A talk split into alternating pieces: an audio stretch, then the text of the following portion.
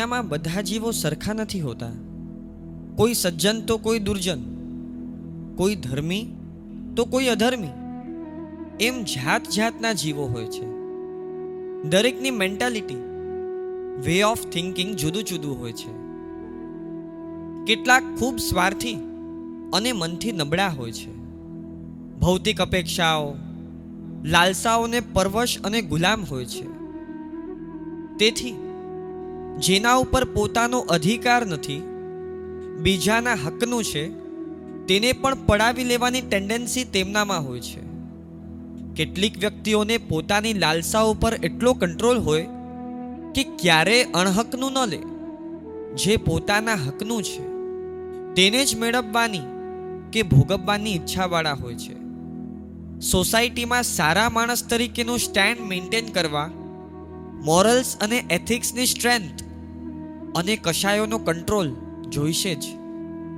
હવે કોઈક એવા પણ મળશે જે અણહકનું તો ન લે, પરંતુ હકનું પણ છોડવા તૈયાર હોય.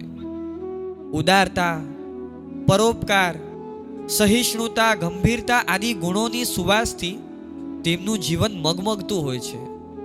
આથી હકનું મેળવવાની કેપેસિટી હોવા છતાં પણ તેઓ એટલા સક્ષમ અને સબળા હોય છે કે ભૌતિક લાલસાઓ પર તેઓ સરસાઈ મેળવી લે. ક્યાંય કશાયોને પોતાના પર હાવી ન થવા દે. પરંતુ આવા જીવો બહુ ઓછા હોય છે. શ્રીપાલ જેવા મહાપુરુષનો નંબર પણ આ કેટેગરીમાં આવે છે. ગયા વખતે આપણે જોયું કે પિતાના વફાદાર મંત્રીને કારણે શ્રીપાલ નાનપણમાં બચ્યા હતા. તે જ મંત્રી શ્રીપાલ રાજરાજેશ્વર થયા પછી શ્રીપાલને મળવા આવે છે.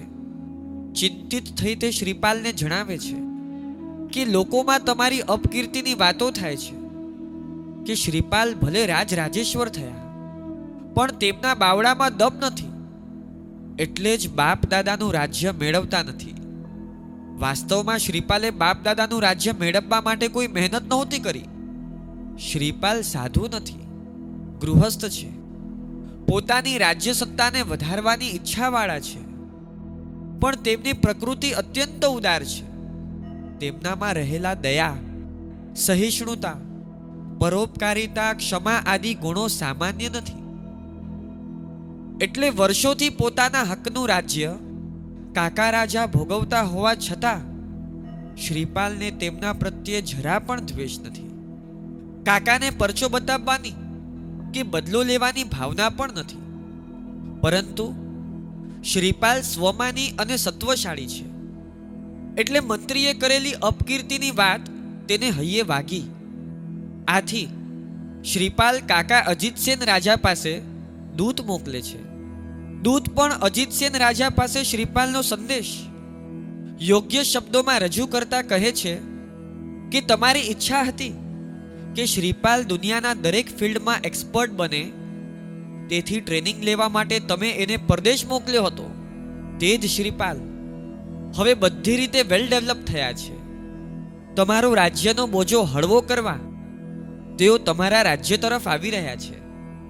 શ્રીપાલને રાજ્ય આપી, તેના પ્રત્યેનો તમારો સ્નેહ બતાવો. વળી કેટલાય રાજાઓ તેમની ભક્તિ કરે છે. પરંતુ તમે આવ્યા નહીં. તે યોગ્ય કર્યું નથી. સમજુ કે અણસમજુ, બધાનો અભિપ્રાય એક જ હોય છે, કે મોટાઓની સાથે વિરોધ ઊભો ન કરવો જોઈએ. અજીતસેન રાજા દૂતનો કહેવાનો અર્થ સમજી ગયા.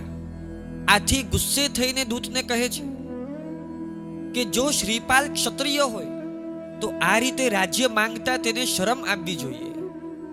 તેનામાં શૌર્ય અને પરાક્રમ હોય તો રાજ્ય જીતવા આવી જાય મેદાનમાં. બાકી સૂતેલા સિંહને જગાડીને તેણે પોતાના જ મોતને પુકાર્યું છે. માટે તું જા અને કહી દે શ્રીપાલને કે રાજ્ય મેળવવું હોય તો પહેલા પોતાનું પાણી બતાવે. દૂતે આ વાત શ્રીપાલને જણાવી. શ્રીપાલ સમજી ગયા કે હવે યુદ્ધ સિવાય બીજો કોઈ વિકલ્પ નથી. યુદ્ધની ભેરીઓ વાગી. ગમસાણ યુદ્ધ થયું. સાતસો કોઢિયાઓ જે મૂળથી ક્ષત્રિય હતા, તેઓ પણ યુદ્ધમાં જોડાયા. અજીતસેન રાજાને શ્રીપાલ પ્રત્યે અત્યંત ગુસ્સો છે. જ્યારે શ્રીપાલને કાકા રાજા પ્રત્યે જરા પણ ગુસ્સો કે દ્વેષ નથી. એટલે યુદ્ધ કરતી વખતે પણ તે કાળજી રાખે છે કે કાકાના પ્રાણ ચાલ્યા ન જાય. શ્રીપાલના તેજ, શૌર્ય અદ્વિતીય પરાક્રમથી અજીતસેન રાજાના સૈન્યમાં ભંગાણ પડ્યું. તરત જ સાતસો રાણાઓ અજીતસેન રાજાને ઘેરીને શ્રીપાલ પાસે લાવે છે. ઉત્તમ પુરુષ કેવા હોય? તેમના ઉચિત વર્તન, ઉદારતા, સહિષ્ણુતા આદિ ગુણો કેવા હોય? તે શ્રીપાલના વ્યવહાર પરથી ખ્યાલ આવે એમ છે. શ્રીપાલ પોતાના કાકાને ઉપકારી માને છે. એટલે જેવા સાતસો રાણાઓ તેમને લઈને આવ્યા કે તરત શ્રીપાલે તેમને બંધન મુક્ત કર્યા. ત્યારબાદ પગમાં પડી તે કહે છે કે એક ક્ષત્રિયને શોભે, એ રીતે આપ લડ્યા છો. આપની શૂરવીરતાના જેટલા વખાણ કરું, એટલા ઓછા છે. મેં આપને જે કષ્ટ આપ્યું, તેના માટે મને માફ કરજો. મારે આ સત્તા સંપત્તિ સાથે લેવા દેવા નથી. આપ નિશ્ચિંતતાથી આ રાજ્ય ભોગવો. અહો ધન્ય છે શ્રીપાલને. મારવાના પ્રયાસ કરનાર પોતાના શત્રુ પ્રત્યે પણ કેવી ક્ષમા? સર્વસ્વ લૂંટીને રસ્તે રખડતા કરનાર પ્રત્યે પણ કેવી ઉદારતા? શ્રીપાલના ઉદ્ગારો સાંભળીને અજીતસેન રાજા અત્યંત ગડગડા થઈ ગયા. તેઓ વિચારે છે કે ક્યાં હું સગા ભત્રીજાનો વિશ્વાસઘાત કરનાર પાપી અને ક્યાં આ ઉદાર દિલ શ્રીપાલ? તે મને રાજ્યની ઓફર કરે છે. એ તેની મહાનતા છે. નહીં તો આજ શ્રીપાલ મને જેલના સળિયા પાછળ પણ ધકેલી શકે છે. રીબાવી રીબાવીને મારી શકે છે. છતાં મારી નાખવાની વાત તો દૂર. કોઈ સજા પણ નહીં. ઉલટું મને ઉદારતાથી કહે છે કે આપ ખુશીથી આ સામ્રાજ્ય ભોગવો. શું એનો વિનય છે? શું એની ગંભીરતા, સહિષ્ણુતા છે? શૌર્ય અને પરાક્રમથી લડી શ્રીપાલે કાકા રાજાને બહારથી જીત્યા. તેમ ક્ષમા, ગંભીરતા, સહિષ્ણુતા આદિ ગુણો અને ઉચિત વર્તન દ્વારા તેમનું દિલ પણ જીતી લીધું. ભલે ક્ષત્રિયને છાજે તે રીતે લડીને શ્રીપાલ તેમને શરીરથી બંધનગ્રસ્ત કરી શક્યો, પણ સામાના હૃદયમાં સ્થાન મેળવવા, તેનું દિલ જીતવા, તો ગુણમય વર્તન જ જોઈશે. લોકોમાં રોંગ બિલીફ છે કે જો આપણે ગુણકારી વર્તન કરશું, તો આપણી બધે પીછેહટ થશે. આપણે બધે ગુમાવવાનું આવશે. જેમ ઉદાર બનશું, તો લૂંટાઈ જશું. સરળ થઈને જીવશું, તો બધા આપણો કસ કાઢશે. શાંત રહેશું, તો કોઈ કામ નહીં કરે. એટલે ગુણો કેળવવા જેવા નથી. એના કારણે જીવનમાં ઘણું સહન કરવાનું આવે છે. એવો એપ્રોચ મોટા ભાગે લોકોનો હોય છે. પરંતુ આ ગેરસમજ છે. સામેવાળાના ઉત્તમ વ્યવહારથી લાયક જીવોમાં જબરજસ્ત ટર્નિંગ પોઈન્ટ આવતા હોય છે. એનો જીવંત દાખલો અજીતસેન રાજા છે. શ્રીપાલના વ્યવહારથી. હવે અજીતસેન રાજાને પોતાની જાત શ્રીપાલ કરતા નીચી લાગે છે. હવે તે દિલથી માને છે કે હું સત્તા સંપત્તિ ભોગને લાયક નથી. ધિક્કાર છે મને. મારા જીવનને, મારી લાલસાઓને અજીતસેન રાજાને દિલથી એવો પશ્ચાતાપ થયો કે ત્યાંને ત્યાં તેમને જાતિસ્મરણ જ્ઞાન થયું. પૂર્વભવમાં પાળેલું સાધુપણું શાસ્ત્ર જ્ઞાન આરાધના બધું તેમને યાદ આવે છે. આથી શ્રીપાલને કહે છે કે હવે આ સત્તા સંપત્તિ ભોગ મારે નથી જોઈતા. મારે તો હવે આત્માનું સામ્રાજ્ય જોઈએ છે. એમ કહીને રણ મેદાનમાં જ પંચમુષ્ટિ લોચ કરે છે. ચારિત્ર જીવન સ્વીકારે છે. ત્યાંને ત્યાં ધ્યાનમગ્ન થઈ કૌશગમાં ઊભા રહે છે. વિચાર કરો, ક્યાં તે સત્તા સંપત્તિની લાલસાવાળો રાજા અને ક્યાં આ ત્યાગી રાજર્ષિ? ક્યાં તે સ્વાર્થ વૃત્તિ અને ક્યાં આ પરમાર્થતા? કાકા રાજાના જીવનમાં આવેલા જબરદસ્ત પરિવર્તનને જોઈને શ્રીપાલ અત્યંત અભિભૂત થઈ ગયા. ભક્તિથી તે ત્રણ પ્રદક્ષિણા આપે છે. દિલના અહોભાવથી વંદન કરે છે. હવે શ્રીપાલ કરતા અજીતસેન મુનિનું લેવલ ઘણું ઊંચું છે. થોડી જ ક્ષણોમાં તો આખું દ્રશ્ય બદલાઈ ગયું. શ્રીપાલ હૃદયથી મહાત્માના ગુણોની પ્રશંસા અને પોતાના દોષોની નિંદા કરે છે. તેમની સ્તુતિ કરતા તે કહે છે કે આપે ઉપશમ રસથી ક્રોધને હણ્યો છે. નિરભિમાન રૂપ વજ્ર વડે મોટા અહંકાર રૂપ પર્વતનો નાશ કર્યો છે. પહેલા આપ મારા કાકા હોવાથી વંદનને યોગ્ય તો હતા જ. હવે ઉપશમ રસમાં નિમગ્ન હોવાથી વિશેષ રીતે નમવા યોગ્ય છો. આ રીતે મહાત્માની સ્તવના કરી. ઉદારદિલ શ્રીપાલ ચંપાનગરીના રાજ્ય પર અજીતસેન રાજાના પુત્રનો રાજ્ય અભિષેક કરે છે. ત્યારબાદ ધવલ શેઠના દીકરાને બોલાવીને પાંચસો વહાણ પાછા આપે છે અને તેને નગર શેઠ બનાવે છે. જીવનમાં જેનો જેનો ઉપકાર હતો તે બધાને બોલાવી તેઓ પ્રત્યે ઉચિત કર્તવ્ય અદા કરે છે. ત્યારબાદ શ્રીપાલ ધર્મ પ્રભાવના શાસન પ્રભાવનાના અનેક કાર્યો કરતા કરતા અનેકના જીવન પરિવર્તન કરાવે છે. આ બાજુ અજીતસેન રાજર્ષિ ચારિત્રની સાધનામાં મસ્ત બની પૃથ્વી તલ પર વિચરી રહ્યા છે. સાધનામાં આગળ વધતા શુદ્ધ ભાવની ધારાથી તેમને અવધિ જ્ઞાન ઉત્પન્ન થાય છે. તેમાં એક દિવસ વિચરતા વિચરતા તેઓ ચંપાનગરીમાં પધારે છે. તેમના આગમનના સમાચારથી શ્રીપાલ અત્યંત હર્ષિત થાય છે. ઠાઠ માઠથી સામયુ સજીને તે પરિવાર સાથે અજીતસેન મુનિને વંદન કરવા જાય છે. દેશના સાંભળે છે. ત્યારે શ્રીપાલ જિજ્ઞાસાથી પૂછે છે કે આ એક જ ભાવમાં મારા જીવનમાં ઘણા ઉતાર ચડાવ આવ્યા. મોટા સમ્રાટના પુત્ર તરીકે રાજમહેલમાં મારો જન્મ. પાંચ વર્ષે પિતાનું મૃત્યુ. કાકા તરફથી આવો દગો. રસ્તે રખડતા જેવી હાલત. ચોવીસ કલાક માથે મોતનો ભય. વળી કોઢ રોગ થયો. સમુદ્રમાં પડ્યો. આપ કૃપા કરીને કહો કે ભૂતકાળમાં મેં એવા કેવા કર્મ બાંધ્યા હશે? જેને કારણે ધોળે દિવસે તારા દેખાય. એવી મારી અવસ્થા થઈ. વળી આ જ ભાવમાં રાજ રાજેશ્વર પણ આટલી રિદ્ધિ સિદ્ધિ? ભોગ. આ બધું શેનું ફળ છે? પ્રબળ પુણ્ય હોય તો જ કોઈ રાજ રાજેશ્વર થાય. અને જબરદસ્ત પાપ કર્મના ફળ રૂપે જ જીવ એવી અવસ્થામાં આવે કે જે પોતાનું હોય તે પણ બધું સાફ થઈ જાય. પરંતુ પુણ્ય કોઈને મફતમાં નથી બંધાતું. અને પાપ કર્મ પણ એમને એમ કોઈના ગળે વળગતું નથી. પ્રબળ પુણ્ય ધર્મથી જ બંધાય છે. અને તીવ્ર પાપ ધર્મશૂન્ય અવસ્થામાં જ બંધાય છે. આ નિયમ પાક્કો છે. શ્રીપાલને પણ એક જ ભાવમાં પ્રબળ પુણ્ય અને ઉત્કટ પાપ બંનેના ફળો ભોગવવાના આવ્યા. આથી મહાત્માએ કહ્યું કે પૂર્વ ભાવમાં તે ધર્મ પણ એવો જોરદાર કર્યો હતો. જેનાથી આવું પુણ્ય બંધાયું અને ધર્મરહિત અવસ્થામાં તીવ્ર અશુભ ભાવ પણ એવા કર્યા, જેના કારણે ઉપર આભ અને નીચે ધરતી જેવી તારી અવસ્થા થઈ. આ એક જ ભાવમાં તારે બે વિરોધી અવસ્થામાંથી પસાર થવાનું આવ્યું.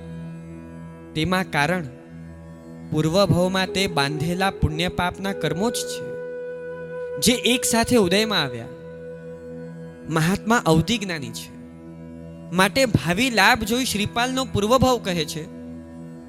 શ્રીપાલ આગલા ભાવમાં શ્રીકાંત નામે રાજા હતો અને મૈણા શ્રીમતી નામે તેની પત્ની હતી. તે સમ્યક દ્રષ્ટિ શ્રાવિકા હતી. શ્રીકાંત રાજા સ્વભાવથી સજ્જન હતો. ન્યાય નીતિથી પ્રજાનું પુત્રવત પાલન પણ કરતો હતો. આથી લોકપ્રિય પણ હતો. પરંતુ તે ધર્મનો દ્વેષી હતો. ધર્મના સિદ્ધાંત ઉપર તેને અંશ માત્ર પણ વિશ્વાસ ન હતો ધર્મ તેને બેઝલેસ લાગતો હતો. આથી તે ધર્મશ્રદ્ધા વગરનો હતો. નાસ્તિક હતો. તે માનતો હતો કે બધા ધર્મ અને ધર્મગુરુઓ સમાજને મિસગાઈડ કરે છે. ધર્મના નામથી લોકોના આનંદભર્યા જીવનમાં ડિસ્ટર્બન્સ ઊભા કરે છે. લોકોએ મહેનત કરીને કમાવેલા પૈસાને દાનના નામે પડાવી દે લોકોને બાવાજી બનાવી દે. આવી મેન્ટેલિટીના કારણે તેને ધર્મગુરુઓ પ્રત્યે સખત પ્રેજ્યુડાઇઝ હતો. વળી તેના જીવનમાં એક કુટેવ એ પણ હતી કે તે શિકારનો ખૂબ શોખીન હતો. નિરપરાધી પશુઓને મારવામાં તેને મજા આવતી. ઉપરાંત રાજા હોવાના કારણે જબરદસ્ત આરંભ સમારંભમાં રાજતો આ ત્રણ ભારે દોષના કારણે સંસારમાં અનેક ભવો સુધી દુર્ગતિમાં ભટકવું પડે. એવા કર્મ તેણે બાંધ્યા હતા. આમ પાછો તે ગુંડો નથી. સત્તાધીશ તરીકે પ્રજાને ત્રાસ આપનાર નથી. ઉલટો ન્યાય નીતિથી પ્રજાનું પાલન કરનારો હતો. છતાં તેનું ભાવિ કેવું? ઘોર દુર્ગતિમય. તે પણ અનેક ભવ સુધી. એકવાર તે શિકાર કરવા જઈ રહ્યો હતો. ત્યારે રાણીએ અણગમા સાથે તેને ઠપકો આપતા કહ્યું કે તમે ક્ષત્રિય છો. ક્ષત્રિયના શૌર્ય પરાક્રમની શોભા શેમાં?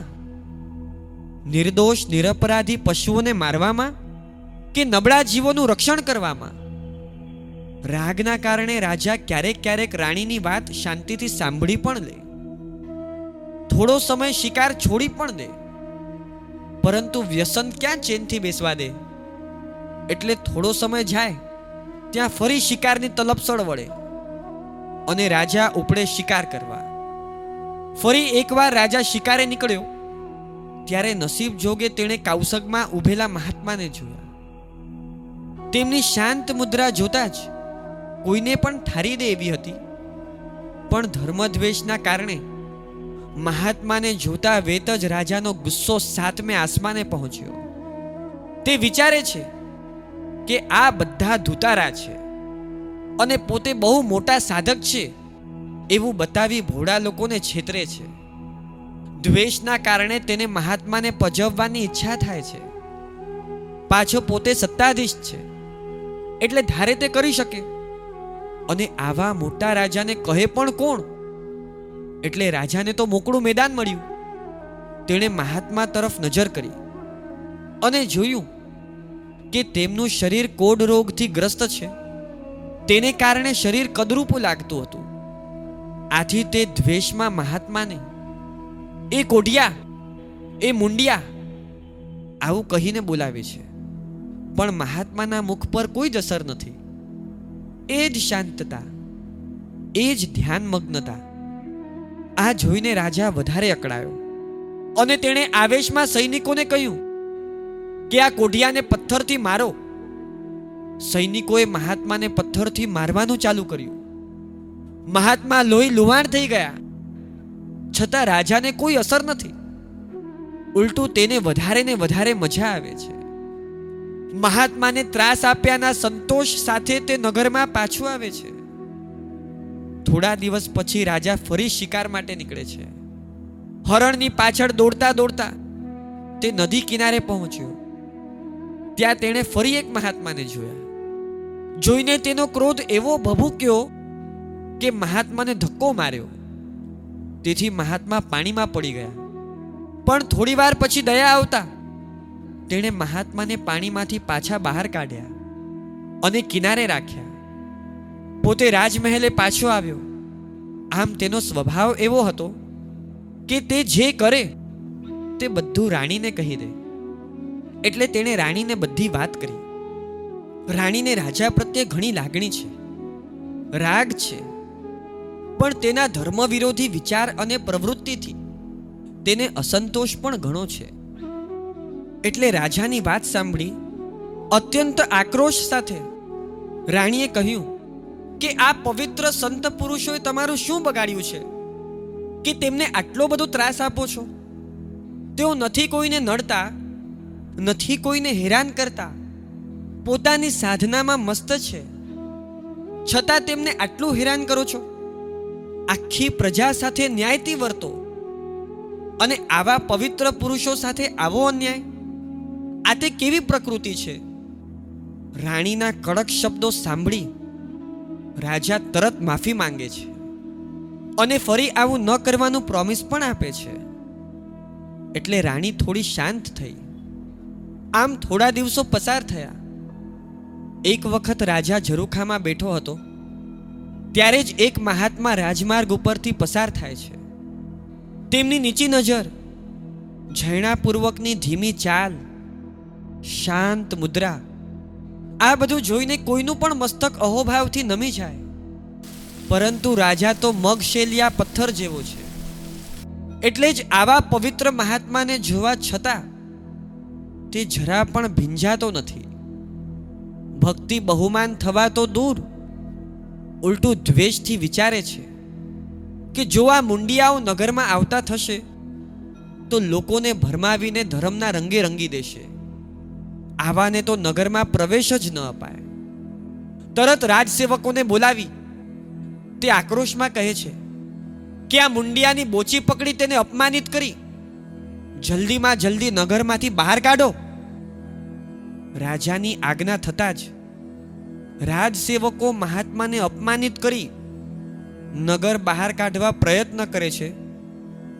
આ દ્રશ્ય રાણીની નજરે ચડ્યું. તે સમસમી ગઈ અને સમજી ગઈ કે નક્કી આ પરાક્રમ રાજાનું જ હશે. બાકી સંત પુરુષો સાથે આવું હલકું વર્તન કરવાની હિંમત આ રાજસેવકોમાં એમને એમ આવે ક્યાંથી? એટલે રાણી તરત રાજાના મહેલે ગઈ.